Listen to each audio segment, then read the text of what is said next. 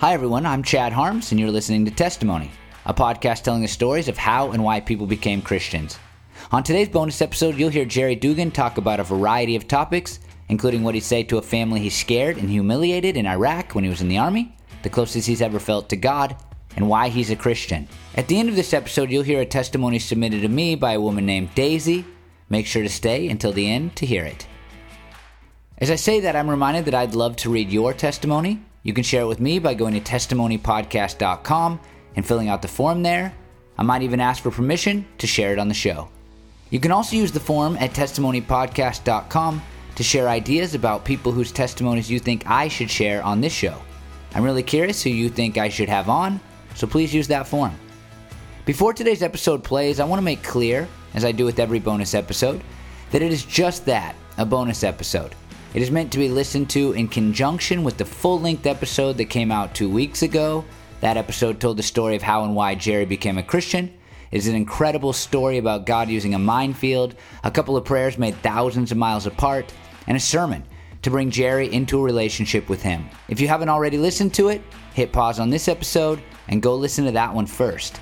It will make certain things you'll hear in today's conversation make far more sense. I want to let you know one more time that there won't be any episodes next month. I'll be traveling with my family. But in October, we will be back with one of my dream guests, Francine Rivers. She's a New York Times bestseller. Her book, Redeeming Love, was recently made into a movie. Her novels have been translated into over 30 languages. And she wrote one of my favorite books, A Voice in the Wind. Beyond all that, though, she has an amazing story of how God changed her life. I'll say it again make sure you subscribe so that you don't miss it. Here's a clip.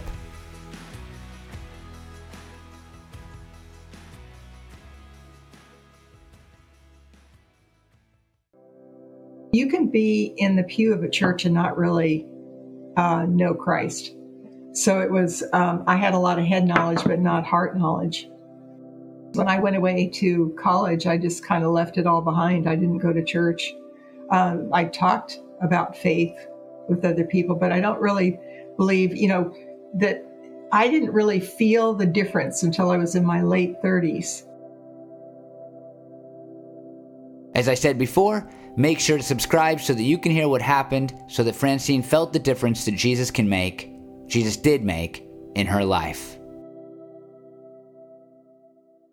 Okay, I'm going to play the rest of my conversation with Jerry, but I do need to set the context for this question first. A big part of Jerry's story is centered around his time serving in the army in Iraq during the Second Gulf War. On the last episode, he described the furthest he'd ever felt from God by telling a story about humiliating and scaring an Iraqi family while he was securing a compound in Iraq. He screamed, he burned their clothes, and he threatened their lives. What would you say to that family today? I mean, I'm sorry. like, there is, you know, if I could do it again, that is not the way I would have handled your family. And, um, yeah, if they could forgive me, great. Yeah, I mean, I am okay without their forgiveness, but like, I'm I'm sure I scarred them in a way that stayed with them. So, what's the closest you've ever felt to God? Oh man, uh, if I could pick one, geez, it was a really cool thing with um, so many, so many. But the one that's standing out to my mind right now was um, so I'm relatively new believer. Like I received Christ finally in what 2005. So this is probably like 2006, 2007. Um, I'd lost my job in 2006. I was working for somebody who uh, just you know, definitely a mean boss or a horrible boss and like fired four people in front of me. I was like number five. Nobody had done anything wrong. Just somebody was insecure, fired a bunch of people. Um, but in that, you know, like we used our savings. Um, it was just like seeing God's provision, not just for ourselves, but the interconnectedness of the people in the church. So, our pastor, un, this is unrelated to my situation at the time. I'm on camera. We're watching the sermon. Our pastor is just giving his sermon. And this guy walks up to the stage and has his hand up. And we all panic and freak on the on the cameras and backstage on the on the video crew because we think this man's holding a gun or a knife. And we can even see out of the corner of our eye the one police officer, like who was in the atrium now, kind of perks up, like, oh, this is it. The death threats are real. Because um, our pastor once talked about or against domestic violence, and he's had death threats ever since. Uh, so we thought this is the guy, like the death threat is here. And you just see people kind of go on edge, get ready to tackle this guy. And our pastor is arguing back and forth with this man. Turns out this man is struggling in his job. It's putting strain on his wife. And um, they're also new believers. And the husband had said to his wife before going to church, How do you even know God is talking to you? Like you're being so obedient, but you don't even know if he's really talking to you. And the wife said to him, Well, you know what? When he talks to you, you just go and obey, and you'll know. That's all I got to say. And let's go to church. So they go to church. Uh, it's offering time at church. That's when this goes down. And the guy pulls out his wallet. He's got a $10 bill and a $100 bill. And he's going for the 10. I'm going to tip God. That's cool. Uh, but he feels it on his heart. The 100. Give the 100, not the 10. And he's like, nah, the 10. That's a smart play. That's me rationally thinking through it. It's the 10. And it, it, but the conviction is stronger, the 100. And so he grabs the 100 out. And then there's a second conviction after that. Take it up to the front. not the bucket, past the bucket. You're taking it up to the front. so he took the hundred dollar bill, walked up to the front, held it out, and you could like the way he did it was like a pouty child, like. and uh, now Pastor Bill is arguing with him, like, no, no, no, no, that's yours. You you hold on to that. And Pastor Bill reached into his pocket, kneeled down, and gave him something. And the man now is insisting, "You take my hundred. And he goes, no, that is yours. Get out of here. and so he's like, got one thing in his one hand. He's got this hundred dollar bill in the other. And so finally the guy's like, no, you have to take this. And he gives the hundred dollar bill up and Pastor Bill takes it. Uh, turns out Pastor Bill had it on his heart. He was giving his car away that day and he cleaned out his car. And this was like service number four. And all throughout the day, our pastor is like trying to manufacture this miracle. Like, do I give it to this guy? Do I give it to this guy? And on his heart is this guy is going to make it obvious that this is the guy you give your car to. And so when he's in the final service of the day and there's this random dude he's never met standing in front of him with a hundred dollar bill, it was like this guy. And he's like, this is insane. Like you see the look on our pastor's face, like, I believe, but holy moly, you literally brought a guy right up to me. and so he kneeled down and he was handing him the, the car key, like, this is yours. Here you go. And the man's like, oh, I definitely have to give you this now. and he goes, no, th- I didn't sell you the car. The car's yours. That's a gift. He goes, oh, you don't understand. I have to give you the $100 bill this doesn't matter. You take the hundred. He goes, no, you take the car and go. And that was him shooing him off. And he goes, you have to take the hundred dollar bill. And he goes, fine, I'll take your hundred dollar bill. And so it was like them both being obedient to what was on their heart. Wow. And that spurred on like people are giving their cars away left and right now. Like, like this guy is like, I have to give my car away. And uh, he's like, how are you doing? And it turns, oh, so going back to that guy though, uh, turns out the thing holding him back from taking this job that would give him more time at home and be less stressful and be more aligned with his new values as a Christian. The thing holding him back was the company car in his current job. They had no other means of transportation. And that was the thing they needed to be able to cross that line. Wow. And so here's Pastor Bill giving him the car. And he's like, You've got to be kidding me. This is the one thing I couldn't afford. Now I have it. And now we're able to take this job. And and he like I think within a month he led his entire work team to Christ. Like wow. in the new job and it was just like wow.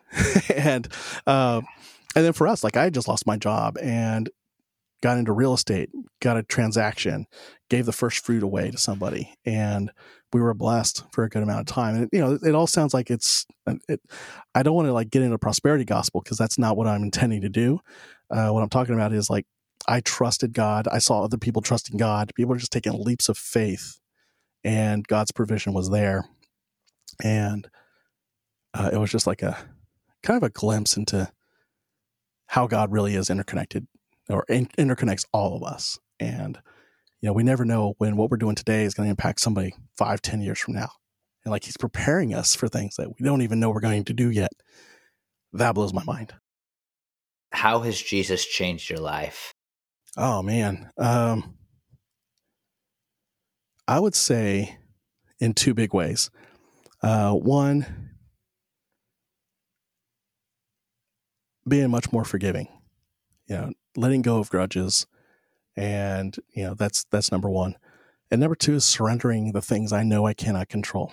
So when a crisis happens, yeah, I mean there are times I get frustrated, but then I come to a point where it's, you know, seriously, I can't go back in time and undo the thing that just happened to me.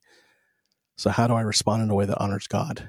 And um, and that seems to make an impact not just on myself, but other people around me. And um, you know, my boss tells me all the time, like when we get hit with a crisis at work, he's like, "You're always cool under pressure." I'm like, "Oh no, like I, I feel the stress you feel. I just by the time I realize it's stress,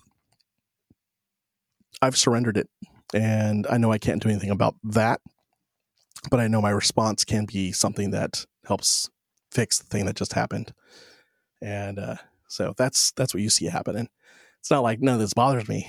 it's just I know when to give it up and focus on what I can do, and everything works out from there. Why are you a Christian? Oh man, uh, it just it, it made sense. it, it, made sense. By the time I had been asked that question, or not asked the question, but I heard my pastor say, quit dipping your toe in the water. You know what you're getting into. Uh, it was the aha moment of, you know, God's not a halfway kind of guy. You know, he's he's all in, and he always has been. He's just waiting for you to also be all in, and things click into place. Um, so there's that it, it just made sense and it made me whole. You know, when people say that we're kind of built with this like missing piece within us and it's to be connected back with God, I, I firmly believe it. I felt it. Um, I felt what it's like to be connected to God. Um, and yeah, just, I, it's again purpose with life. Like there's purpose with God there. And if he's not around, if he doesn't exist, then it's like, really, what is the point? We're just a bunch of eating, reproducing globs of cells. No, if we've got too much intelligence for that, there's got to be a purpose behind that. Is there anything else you'd like to add? Oh man, uh, no, I I think uh, hopefully this story has helped you uh, listening in. The you know embrace your own story. Uh, so I guess there is something, and that is you have a story. It's part of God's story, and you sharing your story could be what's needed to, to have somebody else open up and and commit their lives to, to Jesus.